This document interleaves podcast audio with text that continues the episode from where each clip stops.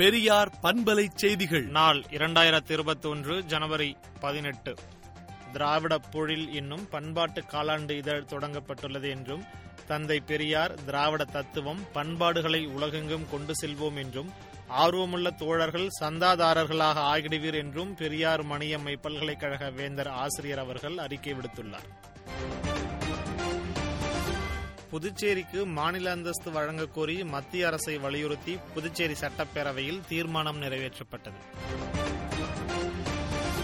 இரண்டாயிரத்தி பதினெட்டில் புதுக்கோட்டை மாவட்டம் நரியன் புதுப்பட்டி அரசு பள்ளி மாணவிகளுக்கு பாலியல் துன்புறுத்தல் கொடுத்த ஆசிரியருக்கும் அவர் மீது நடவடிக்கை எடுக்காத தலைமை ஆசிரியருக்கும் ஏழு ஆண்டுகள் சிறை தண்டனை விதித்து மகிழா நீதிமன்றம் தீர்ப்பு வழங்கியுள்ளது.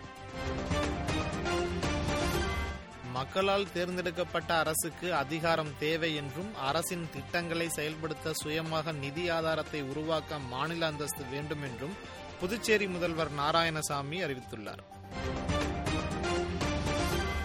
இந்தோனேஷியாவில் சுலவேசி தீவில் கடந்த பதினைந்தாம் தேதி ஏற்பட்ட நிலநடுக்கத்திற்கு உயிர் இழந்தோர் எண்ணிக்கை எண்பத்தி ஒன்றாக உயர்ந்துள்ளது. மீட்பு பணிகள் தொடர்வதால் பலி எண்ணிக்கை அதிகரிக்கக்கூடும் என்கின்ற அச்சமும் எழுந்துள்ளது. மதுவிலக்கு என்பது தமிழக அரசின் கொள்கை ரீதியான முடிவு என்றும் எனவே மனுதாரர் சம்பந்தப்பட்ட அதிகாரிகளை அணுக உத்தரவிட்டு தமிழகத்தில் பூரண மதுவிலக்கு அமல்படுத்த கோரிய வழக்கை முடித்து வைத்தது சென்னை உயர்நீதிமன்றம்.